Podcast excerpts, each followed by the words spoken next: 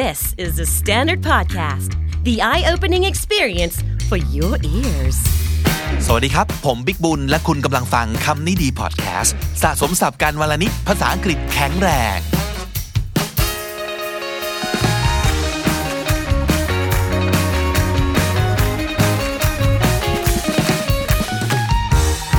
ผู้ฟังครับก่อนจะไปถึงเรื่องที่เราคุยกันในวันนี้นะกับ motivation Monday ฝากย้ำหนึ่งเรื่องนะครับที่เราน่าจะลืมย้ำกันไปนานเลยเนะนั่นคือสำหรับคนที่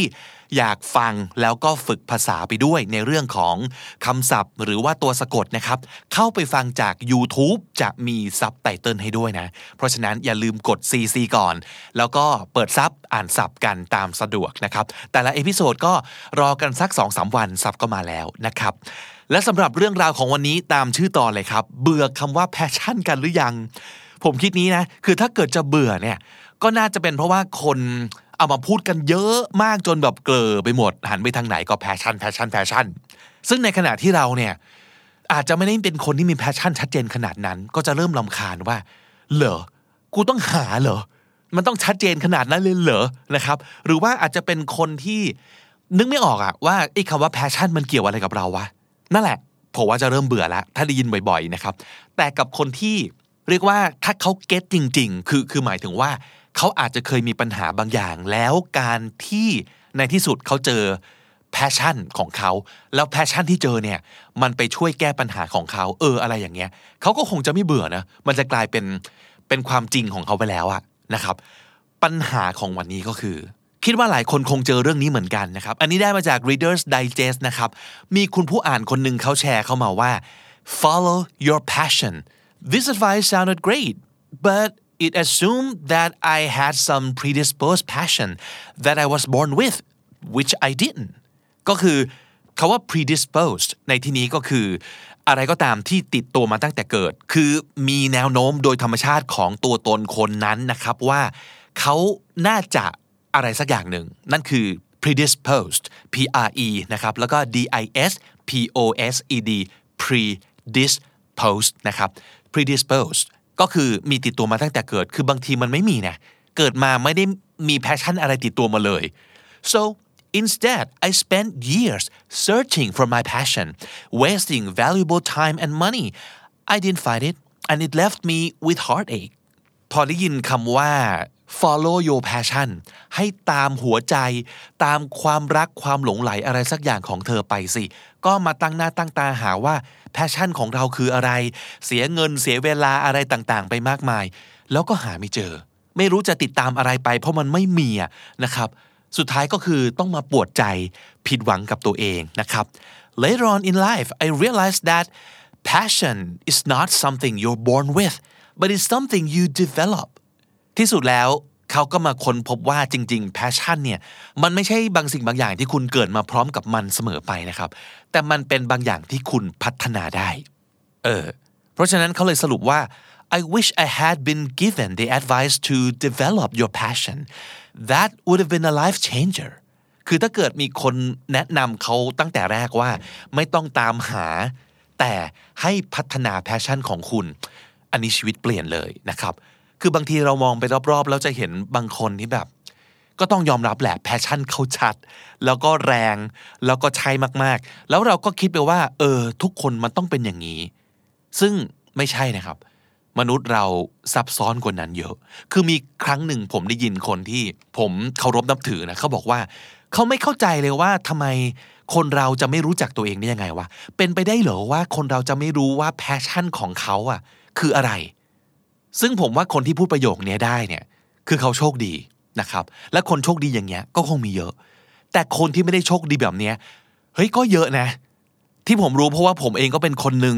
ในจำนวนนี้มาแล้วเหมือนกัน แล้วเรื่อง passion เนี่ยบางทีมันมีหลายเลเวลนะครับที่ผมเจอปัญหาเนี้ยคือเราคิดว่าหลายคนคงจะเป็นเหมือนกันนะครับ passion ของผมเนี่ยมันเป็นบางอย่างที่เรารู้ว่าเราชอบแต่เราไม่รู้ว่าจะเอามาทำอาหากินยังไง จะเอาตรงเนี้ยมามาช่วยให้เราประสบความสำเร็จได้ยังไง ที่จริงเรื่องนี้หรือว่าคำคำนี้ลองไปเสิร์ชดูจะมีหลายคนพูดถึงเยอะมากเลยนั่นก็คืออะสมมติบทความของ forbes.com ที่พี่เจอมา ที่ผมอ่านแล้วชอบมากก็คือ following your passion is dead here's what to replace it with คือคำว่า follow passion เนี่ยเดทไปแล้วตายไปแล้วช่างมัน เราควรจะใช้คำนี้แทนตั้งหาก ซึ่งในบทความก็พูดถึงคำว่า develop your passion เหมือนกัน บทความเขาจะอ้าง research ของ Stanford อันหนึ่งที่บอกไว้ว่า finding your passion presupposes that interests and passions are fixed rather than fluid and evolving as we age and gain wisdom and experience เหมือนกันเลยคือ finding your passion เนี่ยเป็นการ presuppose ก็คือ accept that something is true before it has been proved ก็คือ ทึกทักเชื่อไปเลย โดยยังไม่ต้องพิสูจน์ด้วยซ้ำไปนะคือ ถ้าเกิดจะบอกว่าให้ finding your passion เนี่ยมันจะเป็นการทึกทักไปเลยว่า passion ที่ว่าเนี่ยมันตายตัว แทนที่จะเป็นอะไรที่มัน fluid fluid ก็คือเลื่อนไหลเปลี่ยนแปลงได้ตลอดเวลานะครับ fluid ไปกับอายุของเราที่มากขึ้น ไปกับภูมิปัญญาของเราที่สะสมไปเพิ่มขึ้น หรือประสบการณ์ที่เราเก็บสะสมไป มันก็มีผลที่จะทำให้แพชชั่นของเราเนี่ยเปลี่ยนแปลงและพัฒนาไปได้เหมือนกันนะ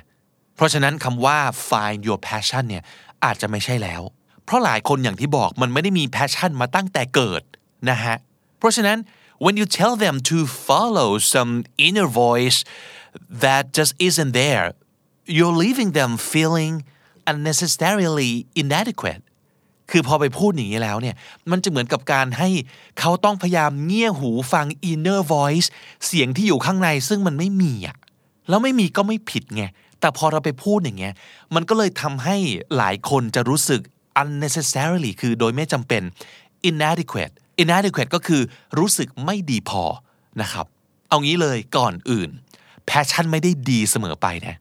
มีคนเคยบอกอย่างนี้ forget the what and start with why การเปี่ยมล้นด้วย passion เวอร์เนี่ย sometimes it makes you ignore the market ก็คือมันจะทำให้เราไม่สนใจ market the market ในที่นี้ก็คือ what people actually want or need คือเขาบอกงี้ unless you have a trust fund waiting for you you'll have to feed yourself and others ในที่นี้ก็คือว่าถ้าเกิดคุณไม่ได้แบบร่ำรวยล้นพ้นอยู่บนกองเงินกองทอง ที่สุดแล้ว you have to feed yourself and others เราต้องทำงานแบบเลี้ยงเลี้ยงปากท้องเนาะคนเราต้องกินต้องใช้อะไรอย่างเงี้ย ทั้งตัวคุณเองทั้งตัวคนอื่นด้วยนะครับ เพราะฉะนั้นลองเปลี่ยนการหมกมุ่นที่จะหา passion เนี่ยมาเป็นเรื่องแบบเราควรจะทำอะไรให้กับตัวเองและโลกใบนี้บ้าง อย่างนี้ดูไหมคือบางคนไม่มี passion ไม่เป็นไรนะครับ สมมุติตอบไม่ได้ว่า what is my passion ลองเปลี่ยนคำถามมาเป็น why does the world need me what can I do for other people อย่างนี้ก็ได้นะเปลี่ยนจาก passion มาเป็น mission ก็ได้เอออีกความเห็นหนึ่งถึงกับพูดว่า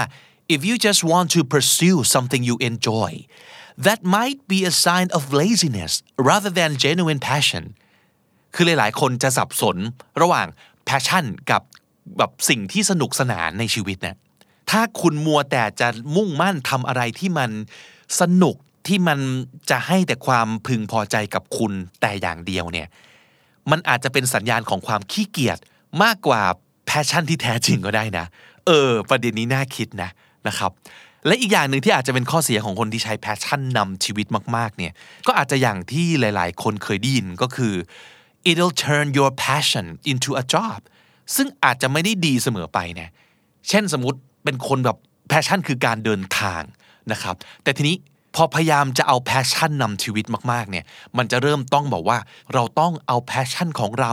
ไปทำมาหากินเท่านั้นหรือเปล่ามันถึงจะเรียกว่าประสบความสำเร็จก็ต้องเริ่มอะไรอะถ่ายรูปลงอินสตาแกรมเพื่อเรียกยอดไลค์ต้องทำคลิปลง YouTube ต้องเขียนบล็อก ต้องอะไรต่างๆ เหล่านี้ต้องกำหนดเป้าหมายว่าเดือนหนึ่งต้องเดินทางกี่ครั้งให้ได้ อะไรแบบนี้มันอาจจะไม่ได้ดีสำหรับทุกคนนะ หรือในบางกรณีอาจจะทำให้ passion บางคน กลายเป็น job ที่น่าเบื่อไปเลยก็ได้ อ้าวกลายเป็นว่าแทนที่จะเจอ passion แล้วเอา passion มาใช้ได้ทำให้ชีวิตทั้ง happy ทั้งดีเนี่ยกลายเป็นว่าเราเสียสิ่งที่เป็น passion ไปเลยหนึ่งอย่าง จากที่เคยรักมาก กลายเป็นเบื่อละเกลียดละ อย่างนี้ก็มีนะครับ เพราะฉะนั้นอย่างที่บอกการเอา passion นำไม่ได้ดีเสมอไป ลองมาดูวิธีที่เขาแนะนำไหมครับว่า ถ้าเราไม่ได้มี passion แต่แรกเนี่ย เราจะตั้งหลักยังไงกันดีนะครับ อันแรกเขาบอกว่า start with expertise หนังสือชื่อว่า so good they can't ignore you บอกว่า developing rare and valuable skills will lead you far greater career satisfaction because they make you financially stable and slowly you develop passion for a field you have profound expertise in บางทีหลาย ๆ คนอาจจะมีความรู้สึกว่า passion เนี่ยเป็นเรื่องของหัวใจเท่านั้น ซึ่งไม่แน่นะ passion อาจจะเริ่มต้นจากมือก็ได้นะครับ มือที่ชำนาญในการทำอะไรสักอย่าง เริ่มจาก expertise expertise ก็คือความเชี่ยวชาญ ซึ่งพอเราทำในสิ่งที่เราเชี่ยวชาญ เราจะเริ่มทำมันได้ดี การทำได้ดีอาจจะนำไปสู่อาชีพที่มั่นคง และการมั่นคงในอาชีพอาจจะนำไปสู่ความ financially stable คือความมั่นคงทางการเงินนะครับ แล้วพอเรามั่นคงทางการเงิน เราจะมี control over time ก็คือเราจะสามารถบริหารจัดการเวลาเราได้มากขึ้น คือเราจะไม่เป็นทาสของของเวลาไปซะหมดเนี่ยเพราะว่าการเงินเรามั่นคงแล้วไง เราจะมีเวลาเหลือครับ เพื่อมาทำอะไรอีกหลาย ๆ อย่าง นั่นแหละมันคือการกลับกันนะ คือเราเริ่มต้นจากสิ่งที่เรามี profound คือลึกซึ้ง expertise ความเชี่ยวชาญอย่างลึกซึ้งนะพอเราเก่งอะไรมากๆแล้วเนี่ยความ passion มันจะตามมาทีหลัง เพราะฉะนั้นไปเริ่มต้นที่สิ่งที่คุณทำได้ดีก่อนสิ่งที่คุณชอบ ก็เป็นอีกวิธีหนึ่งครับ เพราะอีกอย่างหนึ่งของการที่คุณเอา passion นำเยอะๆเนี่ย you will stop doing what you should do for the sake of your passion your art your dream and that's irresponsible and could also be a bit unrealistic ก็คือถ้าเกิดเราไม่ทำในสิ่งที่เราควรทำไม่ทำหน้าที่ ไม่ดูแลตัวเองในเรื่องการเงินนะครับ แล้วยอมสละทั้งหมดนี้ทิ้ง เพื่อแพชชั่นอย่างเดียว เพื่อศิลปะของเราเท่านั้น เพื่อความฝันอันสูงสุด คือไอ้สิ่งพวกนี้มันกลายเป็นข้ออ้าง ที่จะทำให้เราไม่ไปทำในสิ่งที่เราควรทำอะซึ่งนั่นอาจจะกลายเป็นการไม่รับผิดชอบ หรือว่าการไม่ realistic คือ ไม่มองดูความเป็นจริงของชีวิตอย่างนี้ก็ได้นะครับ อีกอันหนึ่งเป็นคำแนะนำที่น่าสนใจมากคือ reverse engineering your lifestyle reverse engineer คืออะไรครับ วิศวกรรมย้อนกลับในที่นี้มันคือสมมติ เราอยากประดิษฐ์อะไรดี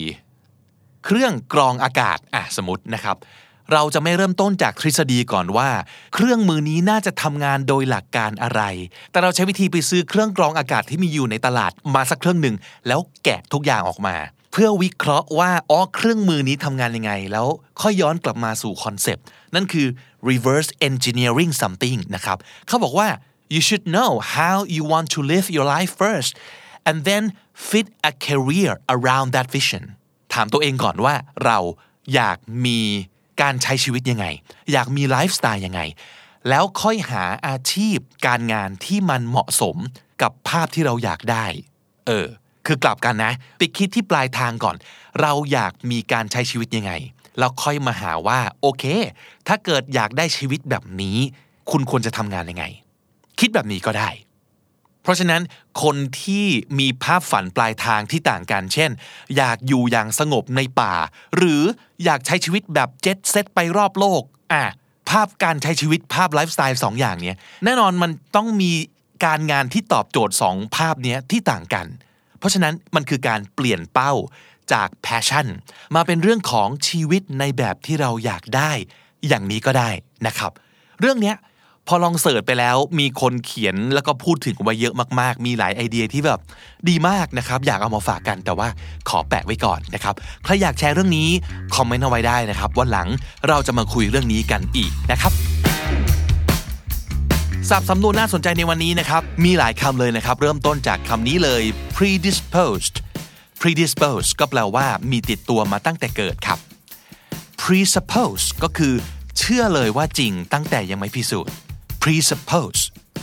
fluid fluid คือลื่นไหลไปมา fluid คือไม่ solid ยังไม่แข็งยังไม่คงที่ แต่เปลี่ยนไปเปลี่ยนมาได้ นั่นคือ fluid inner voice inner ก็คือที่อยู่ข้างใน เสียงที่อยู่ในใจเราครับ inner voice inadequate คำนี้หมายถึงไม่ดีพอ ความรู้สึกที่ว่าเรายังดีไม่พอนะครับ inadequate expertise คำนี้คือ ความรู้ความชำนาญ expertise reverse engineer การคิดแบบวิศวกรรมย้อนกลับครับ reverse engineer และถ้าติดตามฟังคำนี้ดีพอดแคสต์มาตั้งแต่ episode แรก มาถึงวันนี้คุณจะได้สะสมศัพท์ไปแล้วทั้งหมดรวม 2,694 คำและสำนวนครับ คุณผู้ฟังครับช่วงนี้คำนี้ดีจะมีตอนพิเศษให้ฟังกัน Exclusive on Jukes เท่านั้น ไม่มีให้ฟังที่อื่น แต่ก็ฟังฟรีนะครับ แค่มี Account ที่เป็น User ของ Jukes เท่านั้นเองลองไปฟังกันได้ ไปที่ App Store หรือว่า Play Store แล้วโหลดแอปมาเลย สมัครฟรีฟังฟรีนะครับ ผมบิ๊กบูนวันนี้ไปก่อนนะครับ อย่าลืมเข้ามาสะสมศัพท์กันทุกวันวันละนิด ภาษาอังกฤษจะได้แข็งแรง สวัสดีครับ The Standard Podcast, eye opening for your ears.